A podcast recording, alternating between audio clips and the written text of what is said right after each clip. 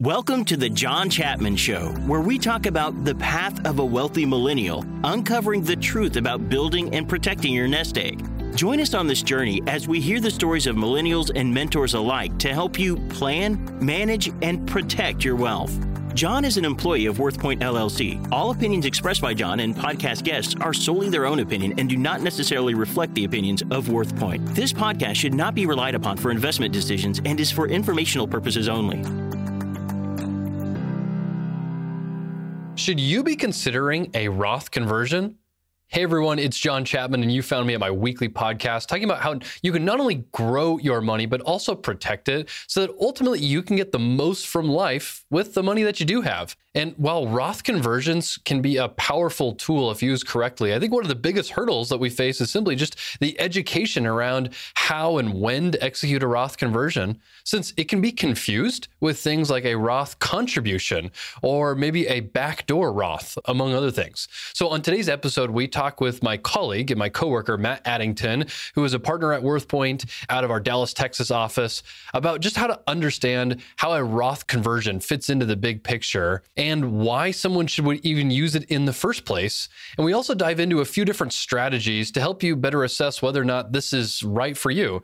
Uh, don't forget to incorporate your tax advisor on this strategy. And be sure to subscribe to the show where you can leave a comment or a rating, or you can reach out to me directly at the John Chapman Show at gmail.com. And without further ado, let's dive into my conversation with my coworker, Matt Addington. Matt, we got to talk about Roth conversions and whether a Roth conversion is right for pre retirees right now. Some of the uniqueness of 2020 with the COVID 19 pandemic, a lot of people have lost their jobs. That's a lot, like millions of people. Uh, and the other unique thing is that they've suspended required minimum distributions for people over age 70. And also just the fact that for all of this stimulus, all this money out there, like we're going to possibly have higher taxes in the future. Who knows? I think that's, that's certainly an important topic of conversation. So a lot of people are asking, is a Roth conversion a timely thing? So why don't we just start by talking about what a Roth conversion is and then also what it isn't? So, Matt, can you help us define what a Roth conversion is? Yeah, certainly. Yeah. And so I would say the first thing we need to determine is the difference between what, what does a Roth mean versus what a traditional IRA or a rollover IRA is. And at its simplest, a traditional IRA is money that you have not paid taxes on. So you get a tax benefit up front the investments grow tax deferred. And when you take it out in retirement, then you pay your taxes at your current ordinary income rates.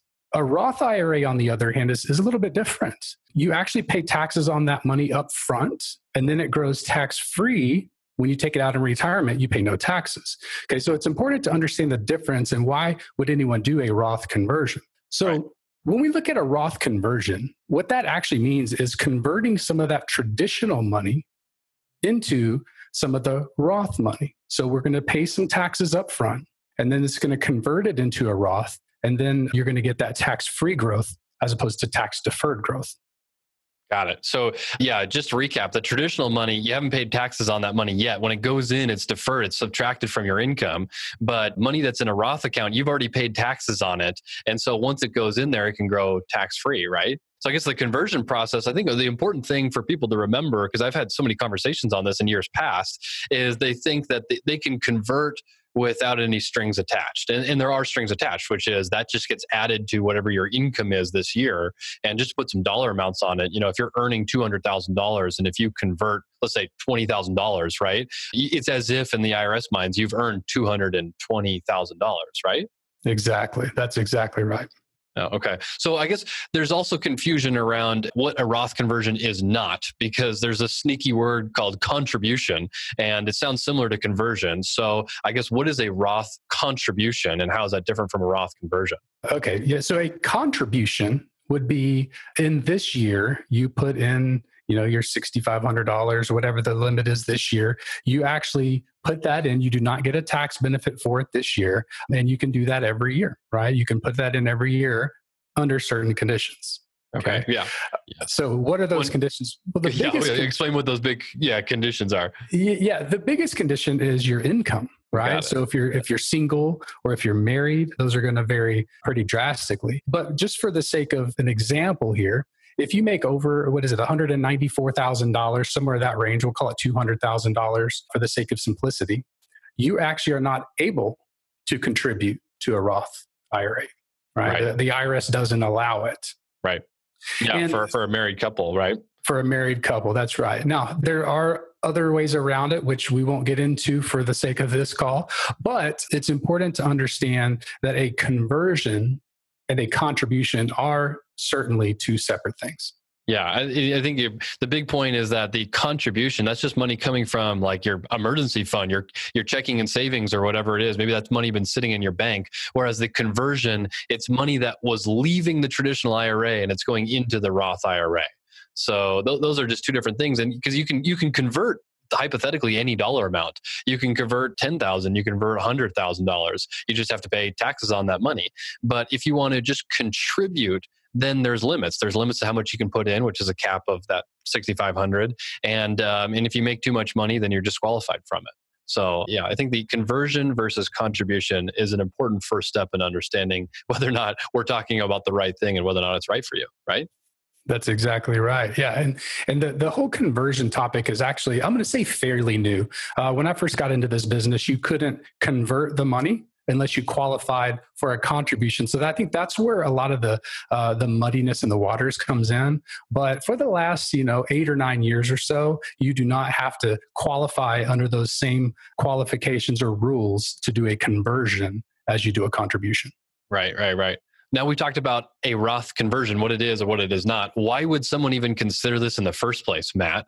The reason is, as we mentioned earlier, tax free growth versus tax deferred growth. So it's kind of a bet on uh, tax rates in the future, number one. So if you feel like when you retire, you'll be in a lower tax bracket than you are now, well, then some people may say, I don't think a Roth conversion is a good idea. I actually might disagree with that. The reason is that you're going to get tax-free growth on these funds as well. So even if, you know, you're converting let's say $100,000 and that can grow to a million dollars by the time you're ready to start taking money out of it. Yeah, you might have paid a little bit of extra taxes on that up front, but now you're not taking you're not paying any taxes on that on the back end when you take it out in retirement. So you could think of it as kind of a, a bet on taxes, but you could also think of it as getting tax free growth versus tax deferred growth. I think that's a, a big caveat yeah. there. You know, and one of the things that is really important for me because I'm talking with so many people, as I'm sure you are too, Matt, about uh, financial planning for their retirement, is just to think with the end in mind. Like when I actually am 65 or 70 and I'm starting to pay myself a paycheck, how do I actually do that? You know, and, and most people I talk to, they, they don't know because they've never retired before and you only do this once. But I mean, you're literally going to be recreating your paycheck to give yourself some lifestyle similar to like what you have right now during the working years. And so part of the benefit of why you would do a, a you know, have money in a Roth account is just simply, you know, we talk about diversification and investment but there could be diversification in, in your income in the future. You know, and maybe you want I don't know, five thousand or six thousand dollars of income that you pay yourself from your investments in the future. Well, for most people, if they're not thinking about it, if they don't use a Roth, that's only going to come from their 401k or traditional IRA, and so they're going to pay taxes on that on, on that monthly uh, mm-hmm. distribution mm-hmm. at whatever their tax rate is in the future, and that that very well could be much higher than it is today. So having some money in a Roth, maybe you take uh, four thousand dollars from your traditional IRA and you take one thousand dollars from your Roth IRA, and it just helps to potentially spread out or diversify when you're paying taxes and then how you're paying yourself in the future. Agree, agree, one hundred percent. All right, hey, let's talk about a scenario: a 55 year old couple, Matt. That let's assume they're both working and they are over that two hundred thousand dollars of household income or more, so they're disqualified from doing a contribution, but maybe they could do a conversion. And let's just say they, they at least have a million dollars saved in their 401ks and IRAs and so forth. In, in a typical year, what's your feeling on whether or not they should consider just doing a Roth conversion as part of their ongoing planning? I, I believe that in that particular situation, it depends. Obviously, that's probably going to be my answer to every situation you give me. It depends. and obviously, you know, you're going to want to consult with your tax advisor first, right? However, I think there are some compelling arguments to be made to convert some anyways. And again, as as we mentioned before, you know, tax-free growth versus tax-deferred growth. If you're 55, by the time you get to, you know, 75, 85 and you're still, you know, going to be using some of this money in retirement, we're talking about 20 to 30 years of tax-free growth.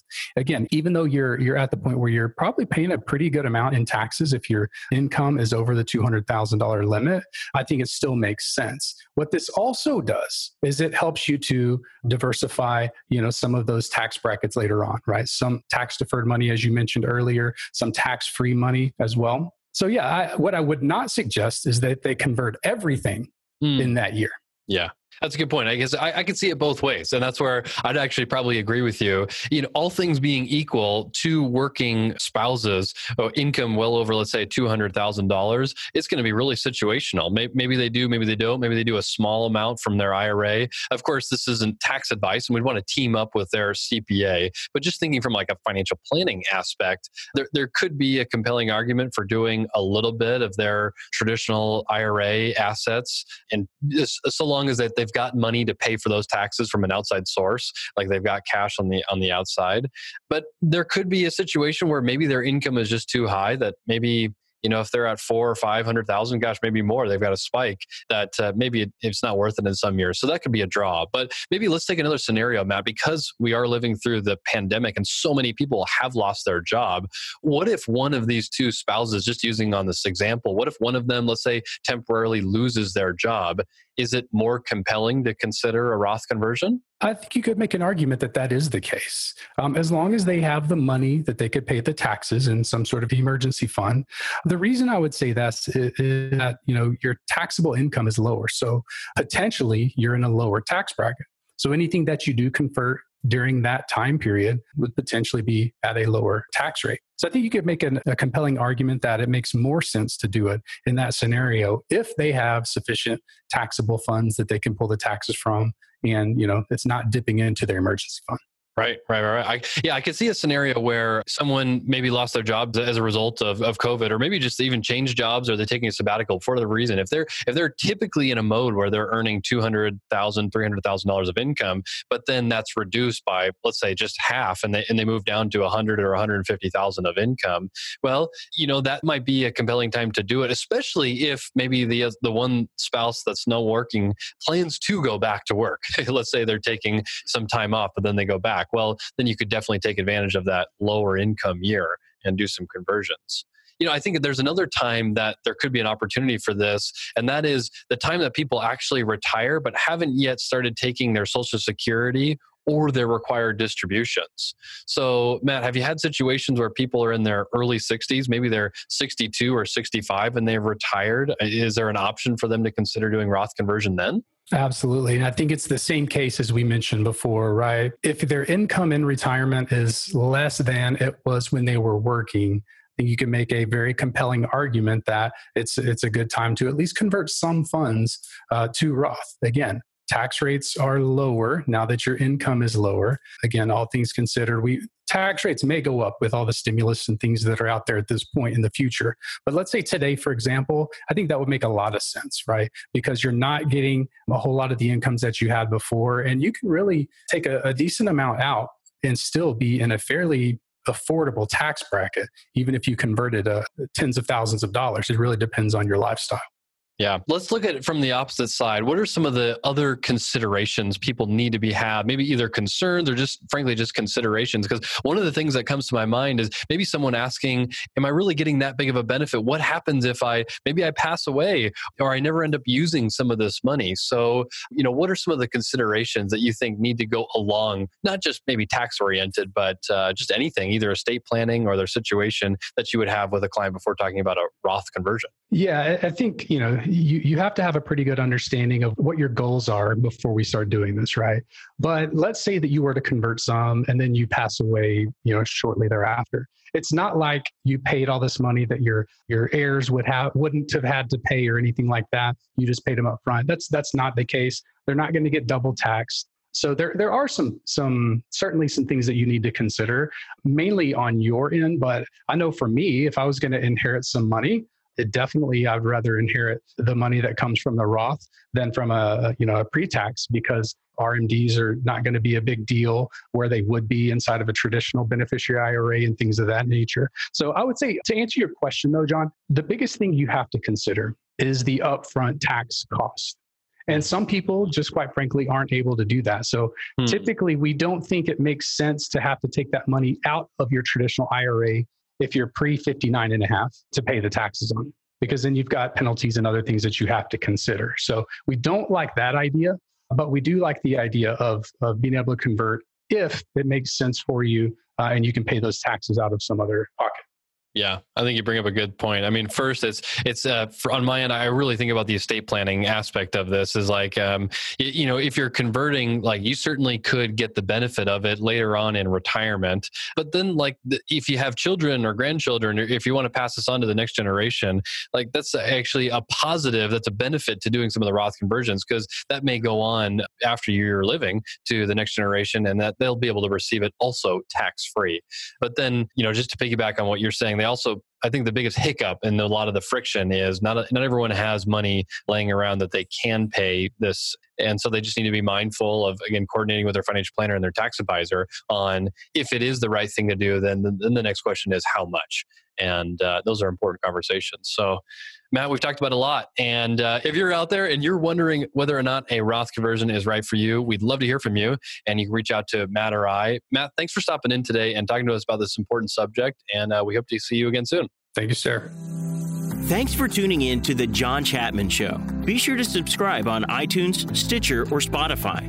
We encourage your questions, comments, and feedback. For additional information, check out thejohnchapmanshow.com or look for John on LinkedIn and Twitter. See you next week.